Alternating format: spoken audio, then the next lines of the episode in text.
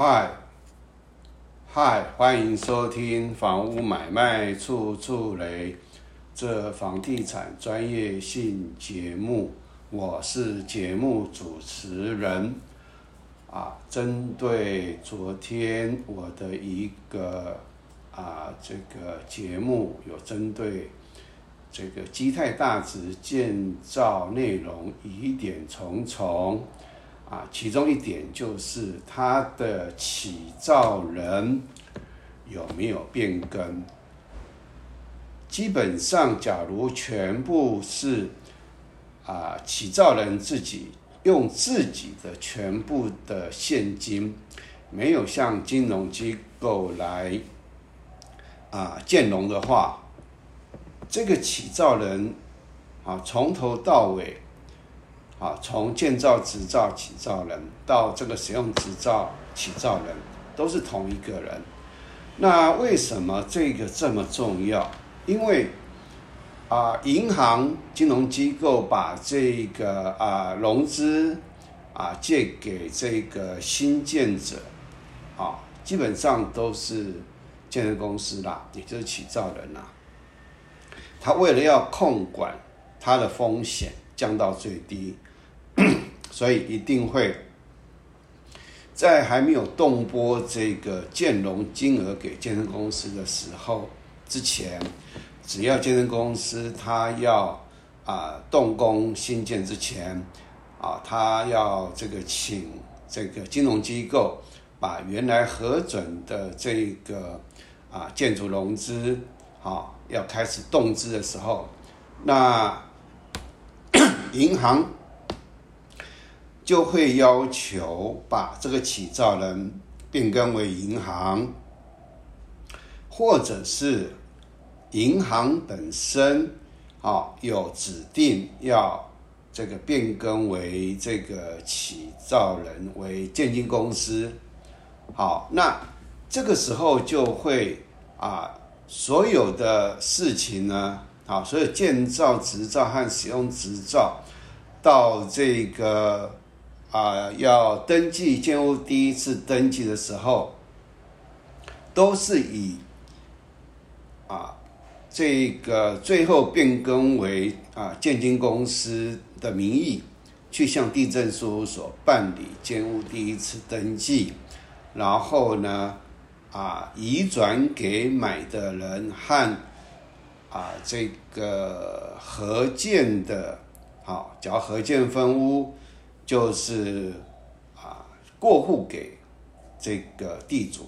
当初他们协议啊分到哪一层哪一户，啊，所以这个跟你假如一开始你没有跟银行融建融，那建造执照是啊建设公司，那使用执照也是建设公司，这个时候建物申请的时候。也是起造人上面也是建设公司，也就是申请使用执照，然后呢，这个涉税籍，那办建物第一次登记，那过户给买买主，过户给合建的地主，全部通通都是建设公司。那所以，假如这个就可以分辨这个建案，它建设公司它本身是不是有一分啊，有一块钱做一块钱的事，这样的这个建案你要买，基本上会相对安全许多，也在这个呃预售的这个房地的啊这个这个契约上面。好，那就很简单，就指定，啊，指定可能就很容易用这个所谓的，啊，银行很容易愿意做所谓的价金返还的这样的一个保证啊。那假如是有建融，这个时候，因为这个信托本身就是，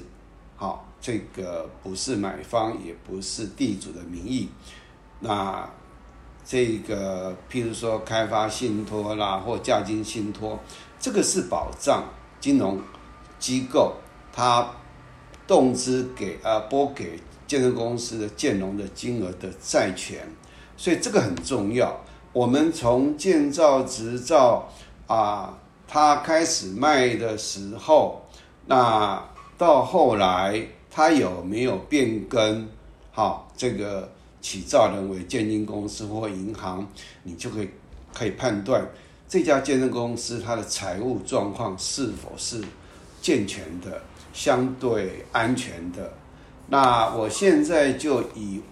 这个北投的一个案件呢，来这个它的建造执照，好，那简单的说明一下，它这个是一百建制三三六号。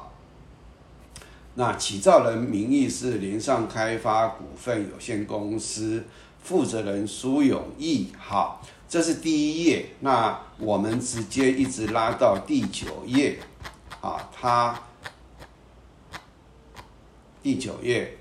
啊，第一次变更设计，变更概要。好，一变更起造人为台湾建筑经理股份有限公司。负责人李正中二，其余同源核准。好啊，这个下面就写李啊起造人台湾建筑经理公司负责人林正中等一名以下空白号。那我们来看他的一零三十三三三使用执照，好，这个是不是？这个就是起造人。啊，使用执照是啊，登记记载为台湾建筑经理股份有限公司，